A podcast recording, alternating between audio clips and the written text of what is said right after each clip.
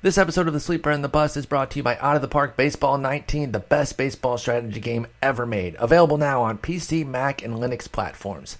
It's officially licensed by MLB and the MLBPA, allowing you to take any team from any era, from any level, and run it the way you want with unprecedented depth, control, and authenticity. New features for this year include dramatic 3D ballpark and player improvements, an all new tournament mode allowing for infinite combinations, all new scouting systems, significant AI adjustments based on the latest trends, and so much more. Even better, if you order now through the Sleeper and the Bust podcast, you'll receive a special 10% discount off the retail price of $39.99 by going to OOTP Developments and clicking on the order banner. Just enter the code SLEEPER19 at checkout. Once again, just go to OOTPdevelopments.com, click on the order banner, then enter the code SLEEPER19 at checkout for a special discount that helps support the Sleeper and the Bust. Thanks.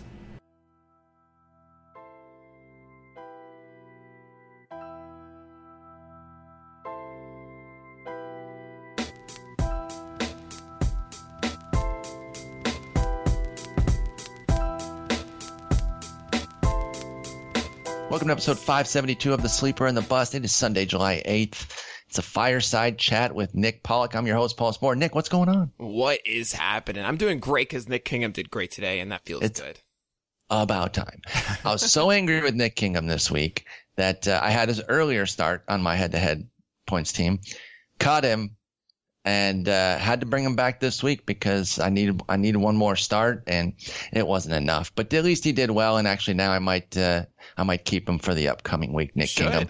He's we have talked a lot about him though, so if you want more, you can definitely find that on a previous pod, as well as Nick recently writing him up. Um, you've been you've been very pro Nick Kingham. I, this that we both have really, but uh, you know she shares your name, so you get a little bit extra because it's like you, you love the Knicks, right? We were talking about this right off of uh, um, offline before we started that the two Knicks. Like, been kind of putting our chips in on them, and they've been disappointing us. Pivetta as well. But like different types of disappointing, not just like, Sure. oh, okay, they're not doing well. It's been the most frustrating starts to watch, both of them. Well, in So- Pivetta, it's basically just like his former team is is is killing him. Now, his last start against Pittsburgh in this particular series that Kingham just pitched in wasn't great either. But if you really look at it, Pivetta's like struggled against Washington, and then everything else is kind right. of the ups and downs. Anyway, it's this is not a Nick no. episode. We're doing an episode on the fantasy zombies. Now, this is a term from the 06010, the uh, the fantasy focused podcast when Nate Ravitz and Matthew Berry used to do it. Fantasy zombie Uh, uh, undead, right? You know, obviously, what, what what's a zombie? So guys that have kind of emerged from uh, the fantasy graveyard to become assets in in many formats. Uh, maybe not necessarily all formats, but uh, just about. You know, you can be using these guys in a lot of different leagues, whether you're streaming them or just kind of rostering them and and going with it. We're going to talk about Jordan Zimmermann.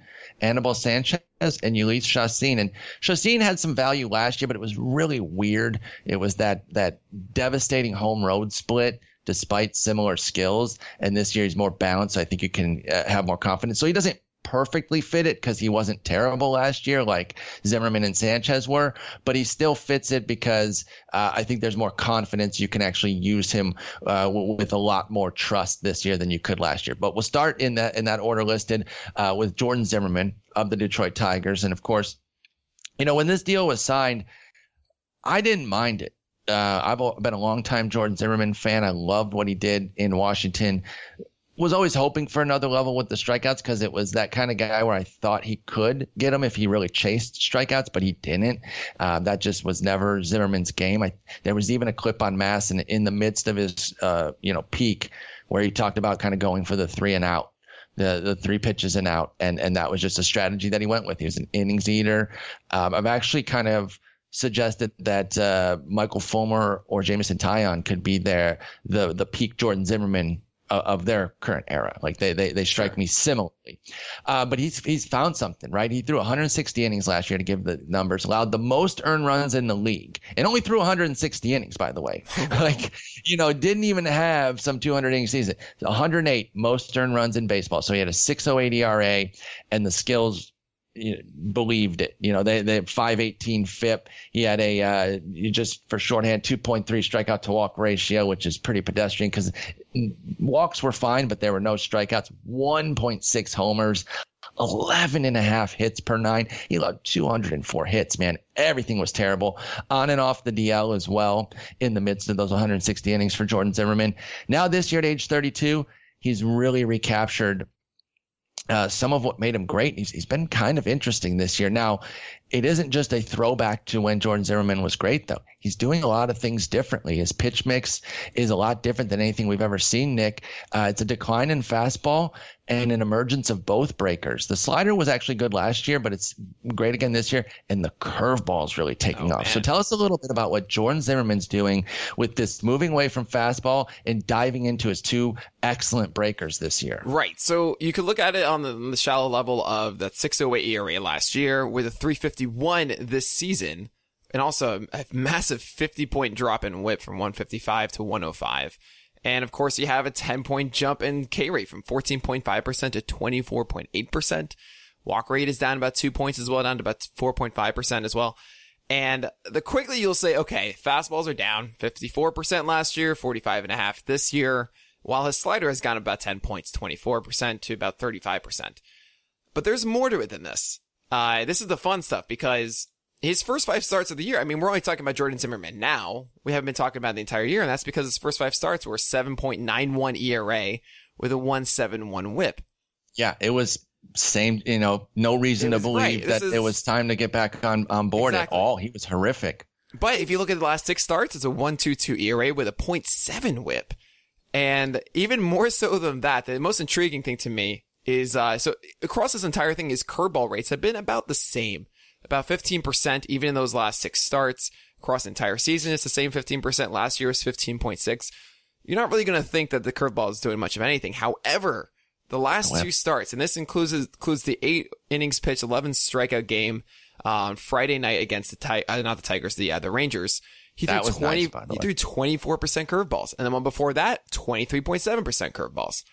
So I actually looked into it a bit his curveball was so good. In fact, he threw 23 of them in that game, and 17 had had well induced strikes that weren't in play. So that's uh 13. Uh, I believe it was 13 CSW. That's called strikes. Called strike plus whip. And then also four foul balls on top of that. So, so they weren't they weren't on it. Right. That he's just he's just getting strikes. They're not in play. He could continue to just get strike one, strike two, strike three, endless with curveballs. It's really exciting.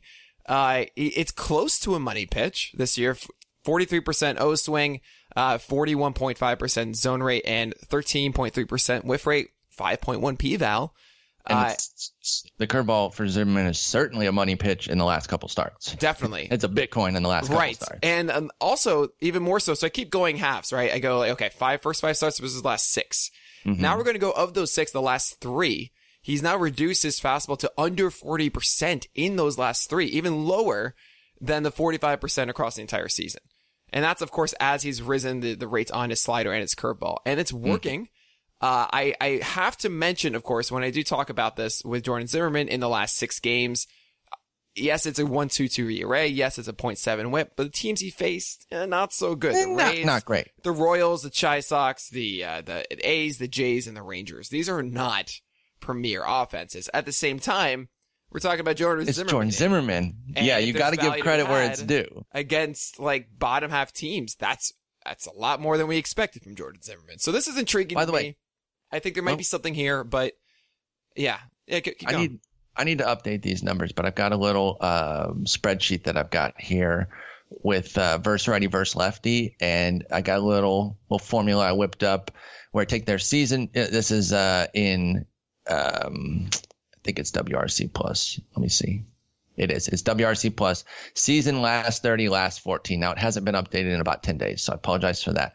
But two top 10 teams against righties, Toronto and Oakland. So a little bit better than I thought. I, I thought that was a, a very weak schedule, but uh, the other two teams that you mentioned there, or there there were three other teams, including Texas. Texas kind of mid pack, uh, White Sox and Royals complete garbage. Exactly. However, those are divisional teams.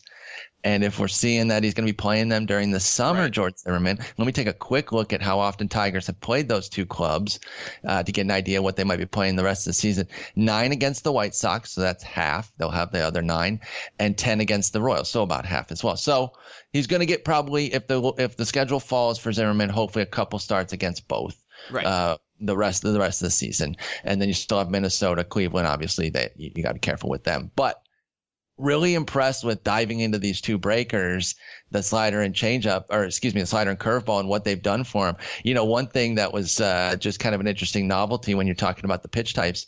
51% against Oakland slider usage. Oh, yeah. 51%. Great. I love it. I love it. You know what the best part of it is too, because like I just knew anecdotally that it was the two breakers that were doing well because I've been watching Jordan Zimmermann. But obviously, when I came to do my research, I go to Fangraphs, and you know how it has the last five articles that Mhm. that uh, guys have.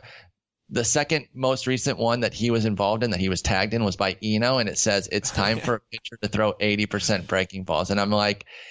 That's so funny, dude. Like Yep. he he, he kind of had it. Uh, obviously, you know Zimmermann's not throwing it to that level yet, but maybe we'll get a game this year where he's just like, you know what, I got about 20% fastballs Right, in me because it's not.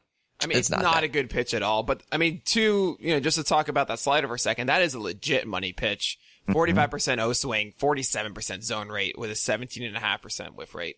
So and it was great last year too. so good. Yeah, no, Um, it, I mean, so, It was yeah, successful last year, but he had nothing else to go with Right. it. So it was like, who cares for Zimmermann? exactly. And it's also the So- second highest whiff rate he's had on the slider in his career.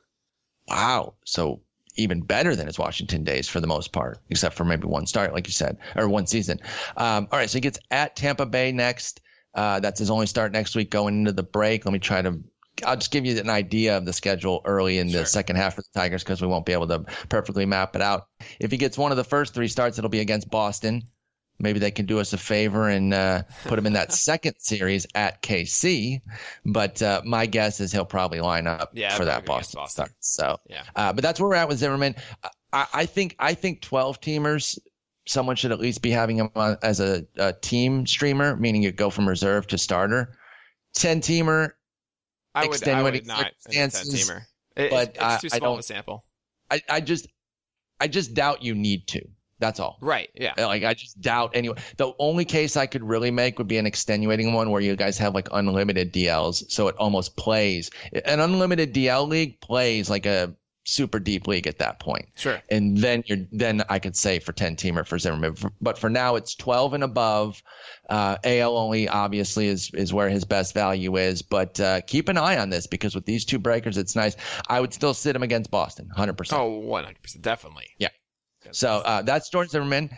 Let's talk about uh, a, a former Tiger, Anibal Sanchez, and you know his descent really really hurt me just because I, I really enjoyed when Anibal Sanchez was a Tiger. I, I really liked watching him, and the craziest thing about it, Nick, was he completely went away from what made him successful. Like the the one thing that was like his signature then became the the scarlet letter for him, and it was home runs Sure. in 2013 through 14, the, those two seasons when he was really good, 257 ERA, 343 ERA, really good whips both of those years. One great strikeout rate in 2013.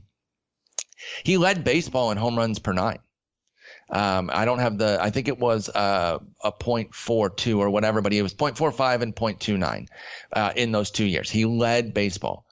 The last three years coming into this season, he had a 1 8 homer per nine. Terrible. Last year was The worst in 2.22.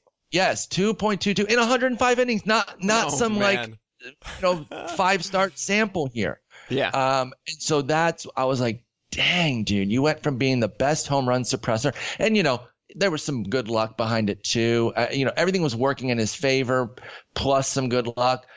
But even with regression, you would have never put him to league worst, and he went Right. from the very best to the very worst. This year, keeping the ball in the yard a little bit more, 1.06, we'll round it 1 1.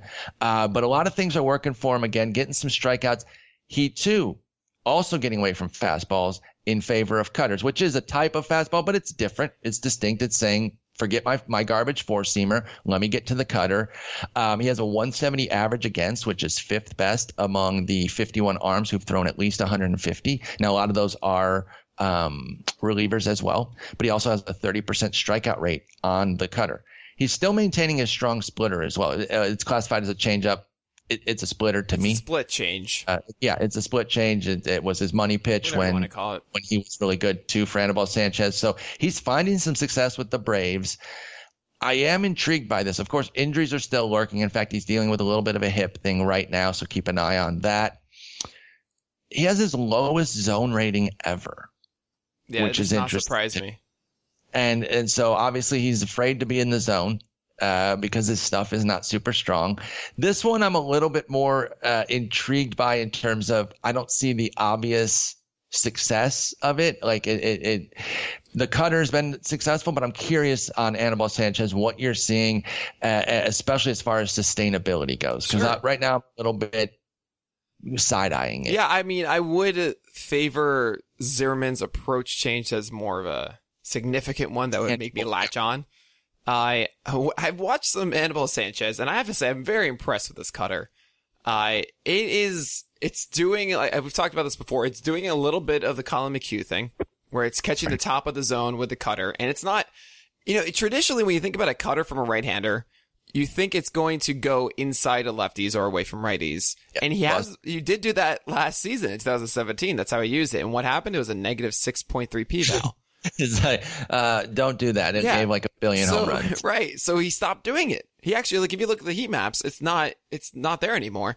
It's either top of the zone or he actually keeps it really, uh, does a really good job with right handers staying away, down away. And actually something I saw in the, uh, the star on, I believe it was last night, uh, against, Yeah, or the actually one against afternoon. Yeah. at Milwaukee. against- yep. He, he had two straight strikeouts against Eric Thames and Christian Yelich.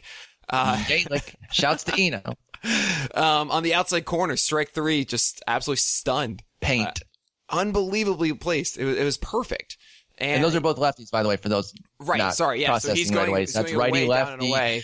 down and away.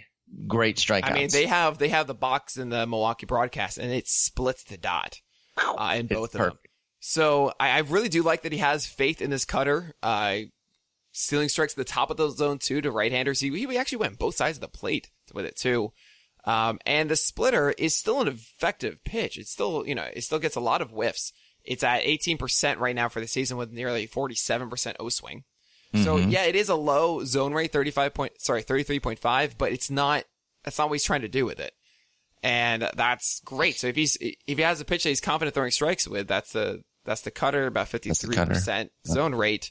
Then he pairs that with a splitter and I can see success. I can, it makes sense to me. He's not getting beat so badly. Fastballs, yeah, that's still not very good. Uh, yeah, career low 39% usage. So again, good. he's really Exactly. filtering it over to the cutters. We don't want fine. it. Right. But even more in the cutter, if you ask me. And, and I, in fact, watching that start yesterday, uh, the one against at Milwaukee for Sanchez, I feel like some of the ones that they were classifying as fastballs were cutters personally. sure. Yeah. So I, I could make a case that he might be closer to 35, 32% fastball usage, and then you put those extra five percentage points in the cutter. I think it's more of a 25% uh, usage on the season, probably. And, and yesterday it was 30% or 29, I believe, to be exact, on the cutter usage for, for Anibal Sanchez. So I think if we continue to see more of that, that's going to be helpful. Like I said, there's a little bit of a hip thing right now that's got a little red cross by his name. So you always got to monitor Sanchez for injuries. That's been kind of his deal throughout his career, really. In fact, his shoulder was savaged early in um, when they were still Florida to a point where some thought that it was going to ruin his career. And obviously it hasn't. He's put up 10 years since that point, um, and been pretty good. I love that he's kind of having a rebirth here. The the one problem that I do see though is that the splitter kind of goes in and out. It's often what happens with splitters. Uh, it's part of the reason why I generally don't chase guys that favor it because it's it's one of the biggest field pitches, if not the biggest. And it can be Uh, a home run repertoire. machine. It right, explains if why he's up in been. Yes. And if you look at Danny Salazar as a good example about a pitch that you see and you go, why this, why, how, how does he let up anything with this? It's so nasty. Well, then all of a sudden he lets it up. Right. Well, Tanaka's one of the best at it. Of course, and when when it's working, you're But like, like, most consistently, like not getting beat. He does obviously at times, but Yeah. But right, I would say as far as I'm thinking of splitters in the game consistency, it is Tanaka the most part. But anyway, so last night, uh, for for Sanchez, he threw 14, and he had one whiff and one called strike. And that's, you know, especially with that productive start, you know, it's good to see that he can get through it without that. Mm-hmm. But it does give me a little hesitation. It's like, oh man, he was just one kind of like, if he was shaky on his cutter or his fastball at all yesterday, that could have been really bad really quickly. especially against a good Milwaukee team. Right. But it wasn't. So I have to give Yeah. him credit for that. He survived, Uh, absolutely. He does have- so gung ho because of it. Exactly, and he does have you know the 23% strikeout rate, but it's his swinging strike rate's the same. It's it's nine percent. So, you know, we're not seeing some surge there that really backs it. I would I would probably tab him if I'm doing projections for the rest of the year as more of a 20% strikeout sort of guy for Anibal Sanchez. Sure. It's really going to be key to kind of keep the ball in the yard. He has a 197 average against. Now, I do think part of that is I believe um, this is helping all their pitchers on the Braves. They have a good defense. Uh, really like their infield defense with uh, Albies, Swanson, and Camargo at third. And then they have some good outfield defense, spe- specifically with Ender Inciarte in center. Uh, is a pretty good guy, too. I, did, I don't know what his range is like these days at his age, but uh, usually a, a- an above an average or above uh, outfielder. So there's good fielding that's helping all their guys, but he's not maintaining a 197 average. Anibal Sanchez is it? Right. But of course, we're not expecting him to maintain a 272 ERA. What kind of projection would you put on Anibal Sanchez for the rest of the year? well, year? this is the thing that we really haven't mentioned, which is his batted ball so far. And it is a 232 BABIP with an 81.5% left on base rate. And also the 24% soft contact rate and 26% hard. So it's not like Just- he's making a lot of mistakes here. yeah, and that's nice. Yes. So even if you say, you know what, let's just agree with all the re- uh, regressions, it is about a four SIERA and a 388 FIP. Okay. Which is, I would even take that. That's fine. Yeah, I Um, really would. at the same time, I can't just say, okay, if he regressed to how he's pitched this far, that's what to expect after, right? This is the whole thing I have about the Tiara, which is, yeah, this guy was really bad before, but he'll turn it around right away. Well, there is a reverse Yes. of someone who's pitched really well, but could, yeah, that's the Vargas rule, right?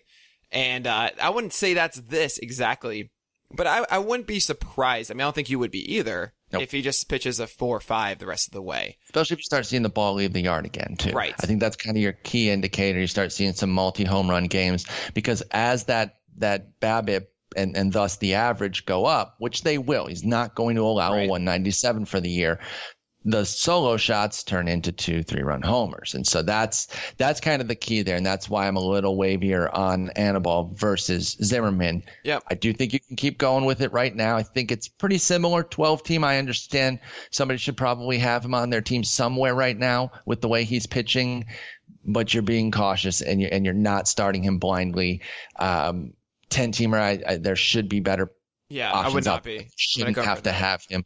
Gets Arizona to close the, the break, um, and then comes back at Washington um, for a three game set. He probably won't get one of those first three starts. So I'm going to imagine that's Folty, Newcomb, and um, Teheran. Teheran. Yeah, I would think Yeah, okay. Teheran. I mean, they, that that's still one of their guys. I mean, I'm not. I'm not saying that they should, but hey, you've come far. they're You've come. You've come very far, Spore. I, oh, listen, when I loved Teheran, he was good. Okay. No, I know. I'm. I. I am not giving you anything for that. I understand completely. But uh, yeah, so th- it'll probably be those three. So you can avoid that. Then he'll get uh, one of those at Miami. It's a two game set Monday, Tuesday. Then you can use Sanchez again. So I'd probably pass this week and 10. If, if you did have him in a 10 or a 12, you could probably cut him if you really needed to and then pick him back up after the Right. break. I doubt anyone's going to rush out and steal your Anibal Sanchez. And if they do, so freaking be it. But he's Right. been pitching well. We wanted to highlight another fantasy zombie. Yep. All right, let's move on to Jhoulys Chacin. And again, he doesn't quite qualify to the level of those two because they were nothing last year. Zimmermann and Sanchez, they were actively hurting you. You could not use them in any league format. Chacin, you could maneuver the home road. Even though it didn't make sense, he had a 179 at home and a 653 on the road despite near equal skills. It was very bizarre. Um, so I didn't even really feel confident trusting it.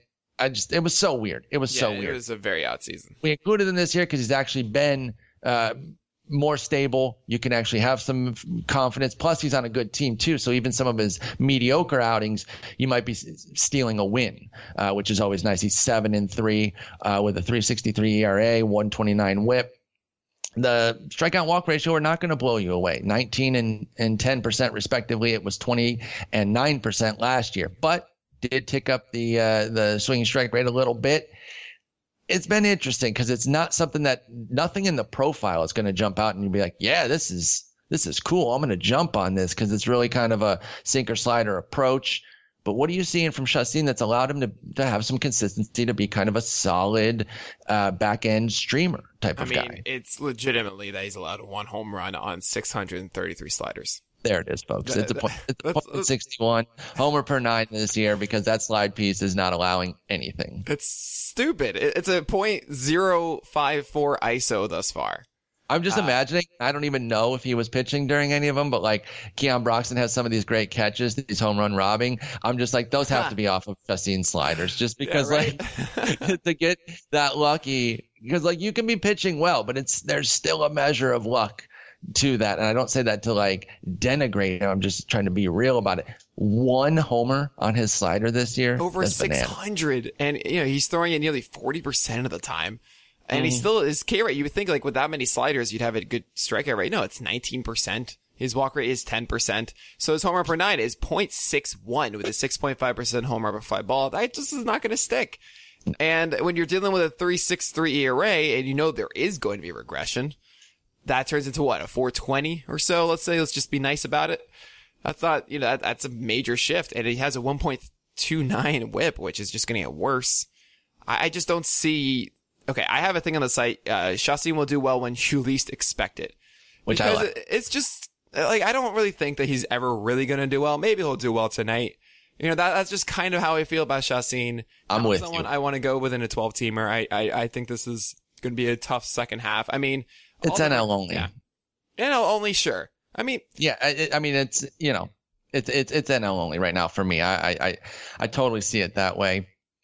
Now he does get um you, you mentioned is he supposed to throw tonight? Uh, no, no, he threw on No. the fifth. So yeah, we got we got was- we got a two start coming up here according to the schedule at Miami at Pittsburgh. Might be a good two start to go into the break with though. I'm okay at the same time. This is a guy that allowed eight home runs to, sorry, eight runs to the Cardinals, four to the Phillies, five to the Mets, uh, four to the Reds, It's a risky one. four to the At you- Padres. I don't understand. You just don't know when he's going to do well. Those are the two best parks you can get in the NL though, right? At Miami at Pittsburgh. Sure. No, yeah, that, that's a good and point. one Yeah. god awful lineup. So you can, you know, start the week off hopefully with the good one at Miami and then give yourself some cushion going into the break on Sunday at Pittsburgh with Chacin. No, no question. It is a good discount option. Uh, I am Yes. actually surprised. I think he's owning over 40% of leagues though.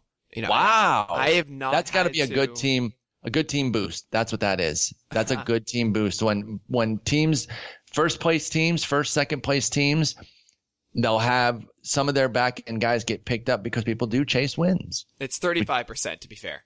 Okay, Uh, but, I, that's I know still that I haven't, thought. I haven't featured them in any of the uh, the thirty percent or under articles on purpose because I because how can you feel super confident about it right it, again there's there's a more there's this tells you how uh, little confidence i had in it last year because we're still expressing some hesitation this year but at least it, it's there's some consistency in terms of he's been solid home and road it's just kind of that it's solid blandness it's toby as hell well it actually might be a little bit lower than toby explain what a toby is by the But way Toby That's is someone better. that you keep around uh, your lineup. Like he's rosterable in a twelve teamer that you're not excited about at any point, but he gets his work done, and you don't really like him around the office because he's like Toby.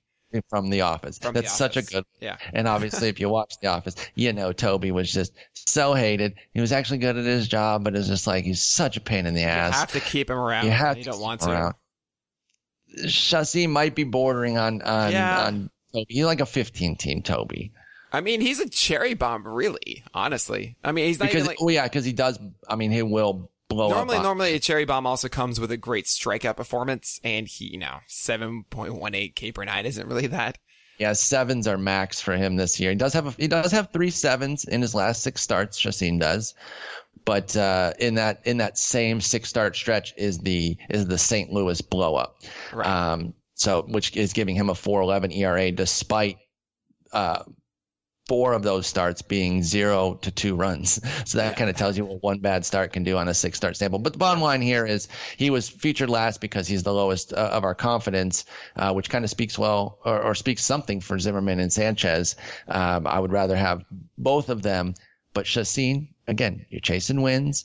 Uh, you're having to make moves everyone's situation is different. We talk a lot of, you know, kind of ideal situations. Some of y'all are, are ravaged by injuries and you're just looking for the little floaty in the uh, in the ocean right now. Chacin could be your floaty for for this particular Sure, week in yeah. particular. I mean, of, uh, the three guys that we just mentioned, I would rank them as we did it, uh, just because they're all guys that are very close to the waiver wire.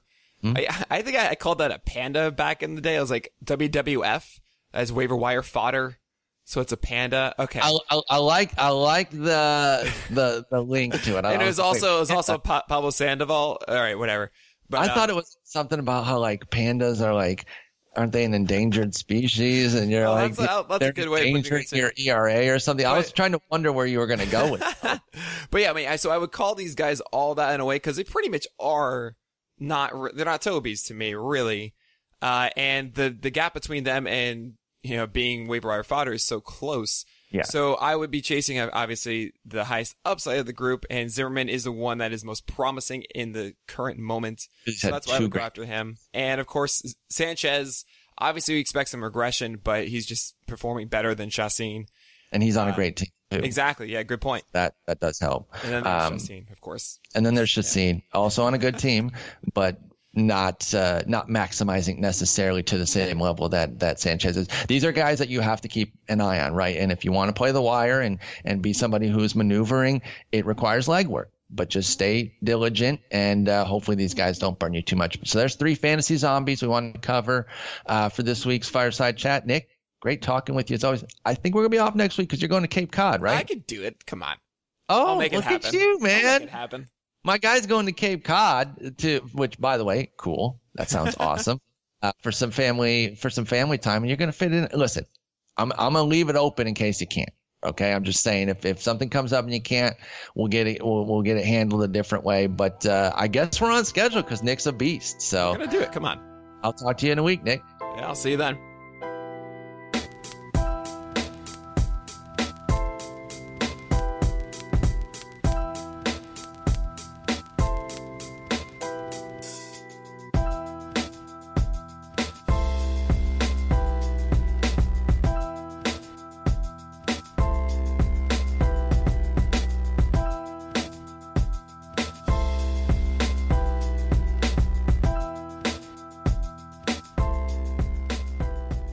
Want an unfair advantage to dominate your fantasy baseball league? Well, look no further and download Squad QL, the only mobile app you need to crush your friends and rivals this year. Download Squad QL for free for your Apple and Android devices.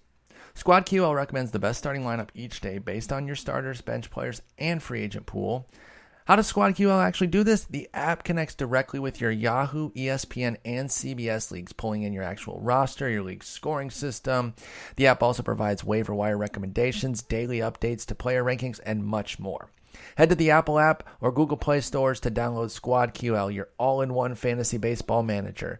Squad QL is brought to you by the creators of RotoQL, the leading daily fantasy lineup optimizer trusted by over 100,000 DFS players. You can also download RotoQL for free for both Apple and Android.